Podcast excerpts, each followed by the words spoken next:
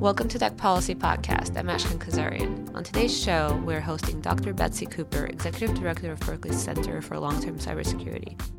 Betsy comes from UC Berkeley from the Department of Homeland Security, where she served as attorney advisor to Deputy General Counsel and policy counselor in the Office of Policy. She's also a Yale graduate, which is always a great connection. And um, not only she works for the government and is now in academia, but before this she was also in the private sector. So she has the experience in the cybersecurity world from every single perspective, which is why I wanted to have her on the show. Betsy, thank you so much for coming. Happy to be here. So Betsy, I wanted to have you on to talk about cybersecurity and start from a little bit of a high level stuff.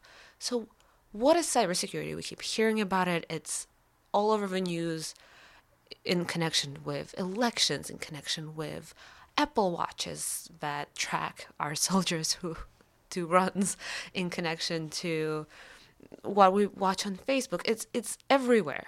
But what is it? Cybersecurity is a series of concentric circles. Uh, at its at DC levels, we tend to think about it as the way that governments engage with each other and try to think about how to attack each other's IT systems. It's also commercial, so it's the ways that we protect all the different things that we engage with in the private sector and try to keep those secure so that we can engage in commerce, get our bank records, get our healthcare records.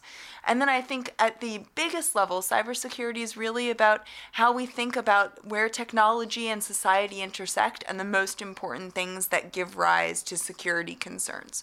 So you can think about the workforce and how we're going to try to protect that for the future. You can think about uh, artificial intelligence and how that will change the way our society works. So cybersecurity is really that intersection between technology and security, and we're trying to think about all the different ways that it intersects. So, what do you think last year we talked a lot about cybersecurity in elections and government hacking. The Apple versus FBI case was a big thing. It was on, more on the encryption side, but it was still, you know, important as as a way the government approaches all of these tools that the private sector creates for consumers. What do you think will be the biggest topics cybersecurity in the cybersecurity world of 2018? Well, so I think the election is going to continue to be at the forefront. Um, unsurprisingly, uh, people are very concerned as we head into the 2018 midterm elections as to whether or not our voting systems are secure and whether they can be manipulated. Um, we have the Olympics coming up in just a few weeks, and so there's definitely the possibility that something could happen in that space. And at a, any major sporting event, there's always going to be concern about protecting it. And so, uh, if there were to be a major hack relating to that, I think that'll be really important. And as a Russian citizen, I also want to have a side note that there might be, you know, some repercussions from Russian hackers who are very upset about the way Russia was left out in a way out of the Olympics. Although I hear that an awful lot of Russian athletes will be competing, just not under the Russian flag. So it's all about the country pride, though. That is definitely true. Um, and then I think there's also healthcare is another area that we should really be watching. Um, I've heard early uh, returns suggesting that ransomware attacks against healthcare providers are up even more than they were this, you know, this past year. So uh, you can expect to see a lot of interest in the healthcare arena in terms of cybersecurity as well. Last year, we we were all a little shaken, as I was, with the cyber breaches that uh, made available social security numbers. However, it didn't seem to take off in the sense that it didn't change any policy on, on, on the you know federal level. There was no there was a hearing, the Equifax hearing, but nothing really changed or no bills were passed, no measures were taken. And I, I just wonder what was do people not care? Do they just assume that all of our information is already out there? Well, so a couple different things. I think on the consumer level, you're hitting a really important point, which is that the average consumer still has not seen real tangible effects from any of these hacks. Um, I myself have probably been hacked at least five times, and other than having to replace my credit card and being without it for a day or two, I even haven't seen any real tangible effects. Um, and so, for the average consumer, they're still trying to understand why this cybersecurity thing matters. Why do they need to have secure passwords if at the end of the day, the worst that happens to them is that they have to take a few fraudulent charges out of their bank accounts? I mean, yes, it's a nuisance, but it hasn't really been seen as more than a nuisance. But then, layered on top of that is sort of this question about how governments are behaving. And there's a couple reasons why I think, uh, you know, the U.S. government hasn't taken tons of action. Um, first, I think to the extent that action has been taken, it's generally outside of public visibility. So there's a lot of stuff going on in the background, but you don't want to let the hackers know exactly what you're doing and why, because then they're just going to try to take advantage of that. So there's some kind of cyber shield being created, and I want to apologize to Shane Tews, who really doesn't like when we add the word cyber to any other word. but there's some kind of cyber shield happening that protects America that we potentially don't know because if we don't know, the bad guys don't know either. I, I mean, I'm not saying that, I, I'm not sure that there is a cyber shield being developed, but I do think that to the extent that you want to implement executive policy um, and that you want to do new techniques in order to protect the United States, you don't necessarily want to make all of it public mm-hmm. because then that tells the hackers exactly how you're doing it and yeah. therefore how to get around it. Um, I think you're also alluding to the on the congressional side though there hasn't been a lot of action, and I think that's not because people don't care. It's just be, uh, in uh, visibility into our congressional system, which seems to be broken on a broader level, not just in this space. So, uh, so there hasn't been a lot of congressional action generally, not just here. So, uh, I, I do think that, uh, for instance, the National Defense Authorization Act did have some interesting cybersecurity provisions in it. They were relatively minor and relatively non-controversial, but it has shown that Congress is interested in this space. I just think that things are moving a little bit more slowly publicly, both because of the way that our congressional system is working pretty slowly generally, and because when we do do something, we don't necessarily want to make uh, it all public. But the private sector side of this, companies will lose customers if they're not secure. I'm the first person who will say, chip me, put a chip in me, who and track me as much as you want if I don't have to carry my phone and my card and my passport with me at all times everything about me can be accessed one way or another. So I've just accepted that fact, but I don't think a lot of people have. And I think our understanding of privacy is shifting very slowly on the societal level, and the courts are way slower behind too. You know, if you look at the Supreme Court cases like the Carpenter case that is getting decided, all of that, courts are just catching up to the technology that is developing. But the private companies are at the forefront of this tech that is trying to protect us and also gather the most sensitive information ever. My watch knows more about my health than my doctor. So, what are maybe you can talk a little bit about what the companies are doing, what's the most innovative or creative or protective thing that we should all look at as an example? So I divide out companies into a couple different categories. First, there are internet companies, which basically is every company at this point, but there are companies that function on the internet and they're not trying to do cybersecurity as their business model, they're just trying to get by.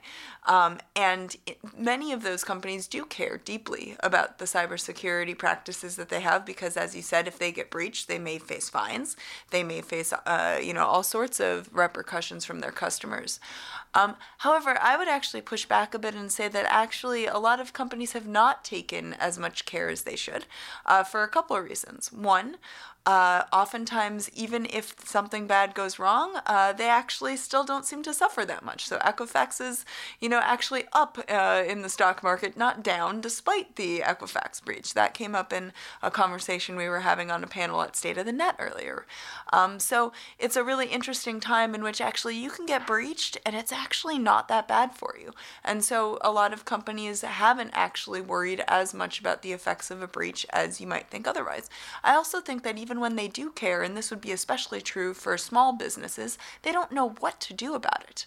So if you do actually uh, feel like you need stronger cybersecurity, who do you call? Who is the organization that you call to protect yourself? There are lots of vendors out there all saying that they want to protect you. How do you distinguish the snake oil from the real business models? I don't want to necessarily comment on one vendor or another and what they're doing that's great or that's bad. Uh, as a nonprofit university, uh, it's not really my place to send people in a particular direction. I do think generally the corporate trends that you'll see this year really focus on using machine learning and accountable algorithms to try to tell you whether or not your uh, system is being breached or not. A lot of these technologies are a little bit of snake oil, so be very careful when you're deciding who to go with. Um, and I do think that it makes it harder for uh, us to understand exactly what those technologies are doing. When they're scanning your network, on the one hand, they're potentially able to identify vulnerabilities. On the other hand, they're seeing your whole network. And that's a vulnerability in itself because someone else can come in using that technology to get to you. So it's almost a chicken and egg problem. How do you know which system is actually protecting you or making you more vulnerable?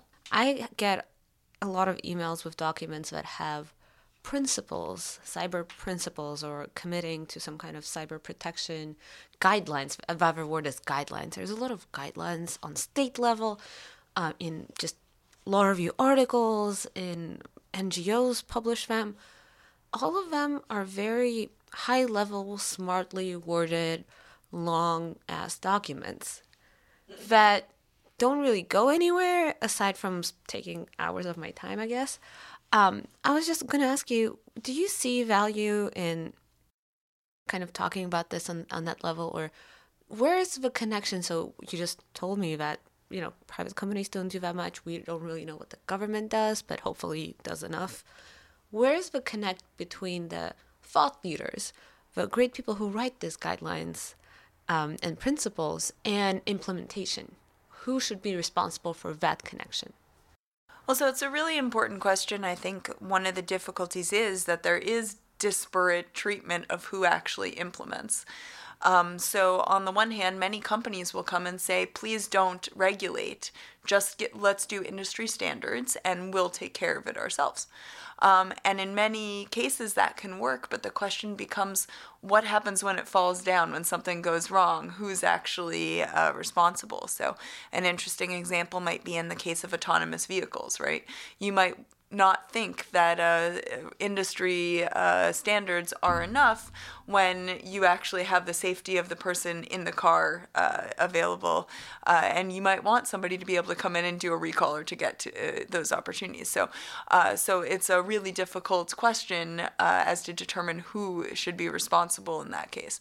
So then on top, layered on top of that is when a government entity does regulate, which one should it be?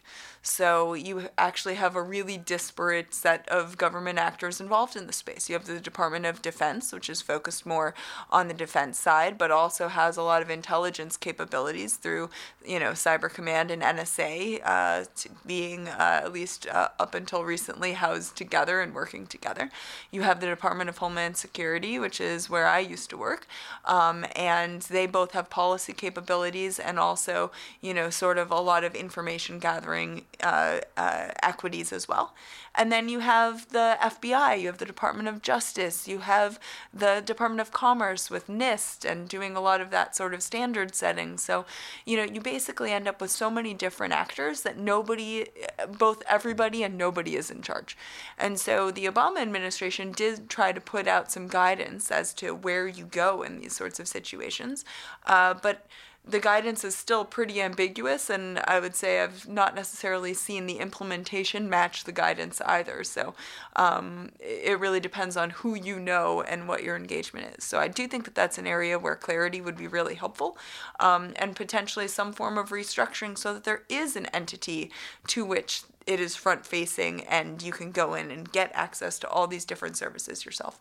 Well, whoever is out there who is listening to us, maybe you're the missing link. Staffers, people who work in agencies, please be the missing link. Be the change you want to see in the world.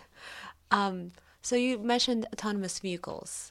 I wanted to talk a little bit more about AI and cybersecurity because AI is definitely the next big thing that everyone is excited about. Oh, it's already the thing.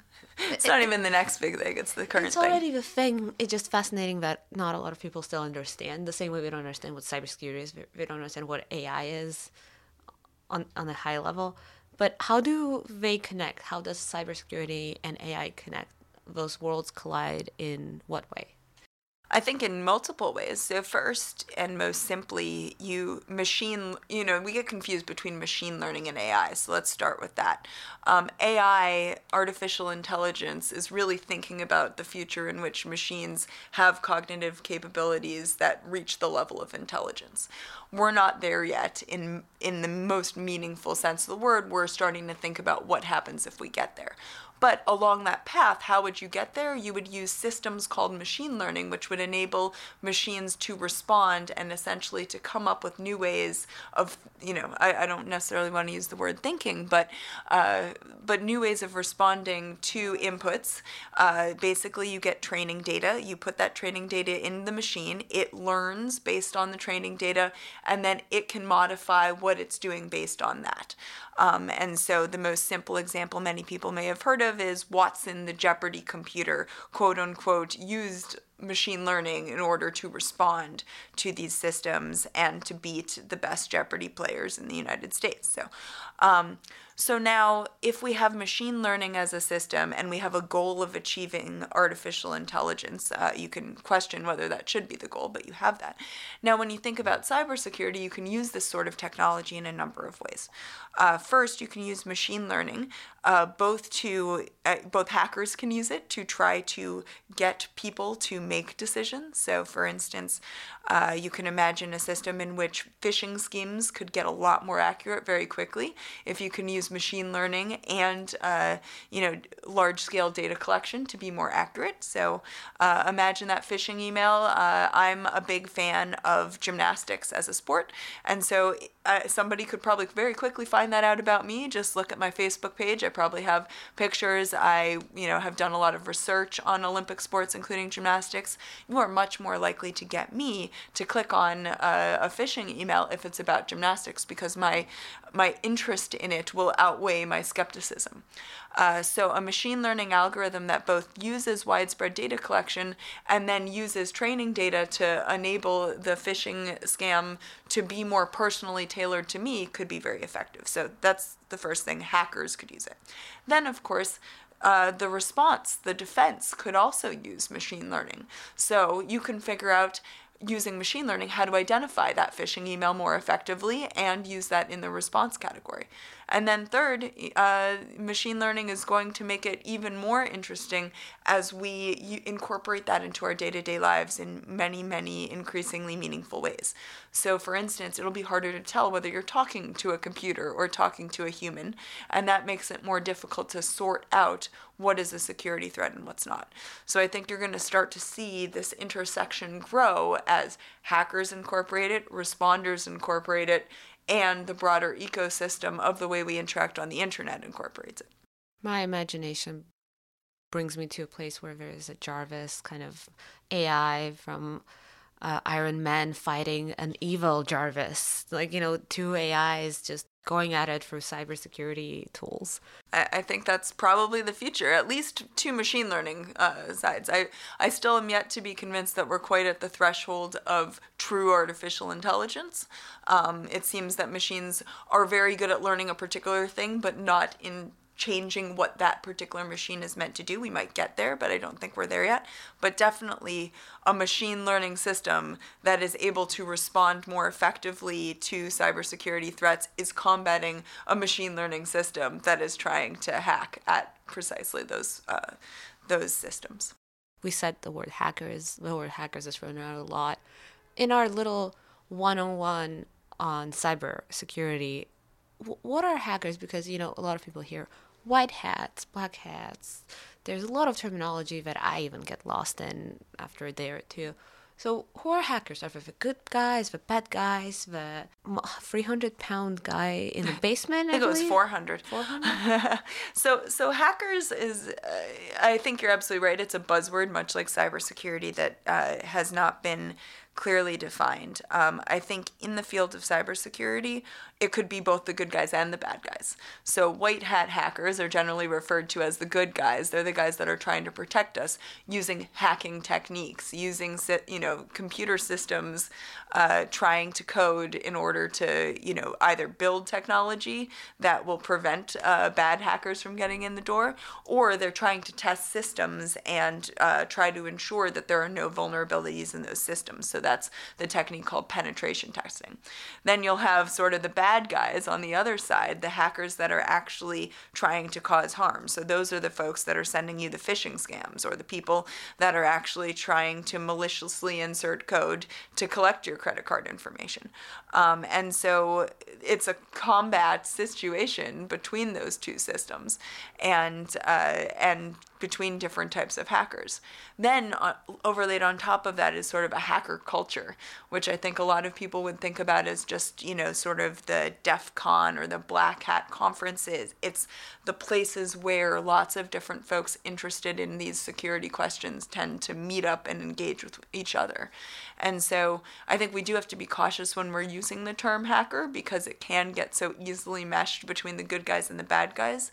But basically, at this point, it refers to the entire ecosystem of folks working on cybersecurity. And for my favorite segment, which we do in the in the end, the women in tech one, you've had and you are still having an amazing career and you've done so many different things across continents. Do you mind telling us a little bit about your journey, how you ended up in law school in the first place, then in the government, and then in the private sector, and then in academia. What what were the outliers? What was your inspiration behind it? Yeah, so my career has been kind of interesting because I certainly didn't start either in tech or in cybersecurity. Uh, I was working for many years on homeland security, immigration, countering violent extremism. Uh, spent some time in academia doing my uh, doing a doctoral dissertation on those topics. Um, when I came to law school, I really discovered a passion for tech issues. I worked at Yale helping to found the Media Freedom and Information Access Clinic, uh, worked with a great uh, faculty member over there, Jack Balkin. Hello, Professor Balkin. This Hi, Professor Balkin. This is your second shout out this month. but so I had I decided to write a paper. Uh, one of my uh, writing requirements, actually at Yale. Yes, we have to write stuff. I swear. Um, and it was on Watson, the Jeopardy computer. And I looked at how Watson, and this is back, of course, in 2011. I think Watson has since been used as a buzzword for machine learning systems generally, but at the time it was focused on Jeopardy. And the article that I wrote focused on how uh, Watson, the Jeopardy computer, could be used to help judges make decisions. Um, I tried to patent this idea, but it didn't quite succeed. So, IBM, it's for you. Um, so, I sort of, when I left law school, figured I'd just go right back to my immigration. You know, I went to clerk. I then ended up uh, trying to go to the department to work on specifically on immigration. And totally by happenstance my bosses actually left uh, there was a transition in administration and the person i was supposed to report to wasn't there anymore. And so i ended up kind of without a job and needed to find something to do. And so i ended up actually taking my tech sort of experience back and working on cybersecurity instead. Uh, so it was a very interesting time in which you know, I was sort of handed a portfolio working on the quadrennial Homeland Security Review, working on issues of child exploitation on the internet, completely random issues that I never thought I'd be involved with, but was very interested in understanding that intersection between tech and, you know, sort of the vulnerable populations between tech and how we were going to protect ourselves on the internet. And so I really started pulling that into my career from there. And so uh, it was at that intersection that I saw this great opportunity to move over to Berkeley and to help build this institution focused on the future of cybersecurity, to really help understand not just what was happening today, but where we needed to take this system for tomorrow. And so that was what really led me to hop over to Berkeley. Um, been there for about two and a half years now, helping to build this center and really trying to find those intersections with the issues that uh, many of us care deeply about because the internet is not just a place where we play anymore. It's a place where we work. It's the place where actually much of what we do happens. And if we don't figure out how to make that secure, then all those values that we care about won't actually be able to happen anymore. And so it's that issue that I care about uh, really deeply. Please keep fighting the good fight. We all are so grateful for that. Uh, thank you so much for joining the show. We really hope you come back and best of luck with all of your projects. Happy to be here. Thanks again, Ash. Follow us on Facebook and Twitter at Tech Freedom. Please leave us a review so others can find the show. Thank you for joining us. The Tech Policy Podcast is produced and distributed by Tech Freedom, a nonpartisan nonprofit think tank in Washington, D.C.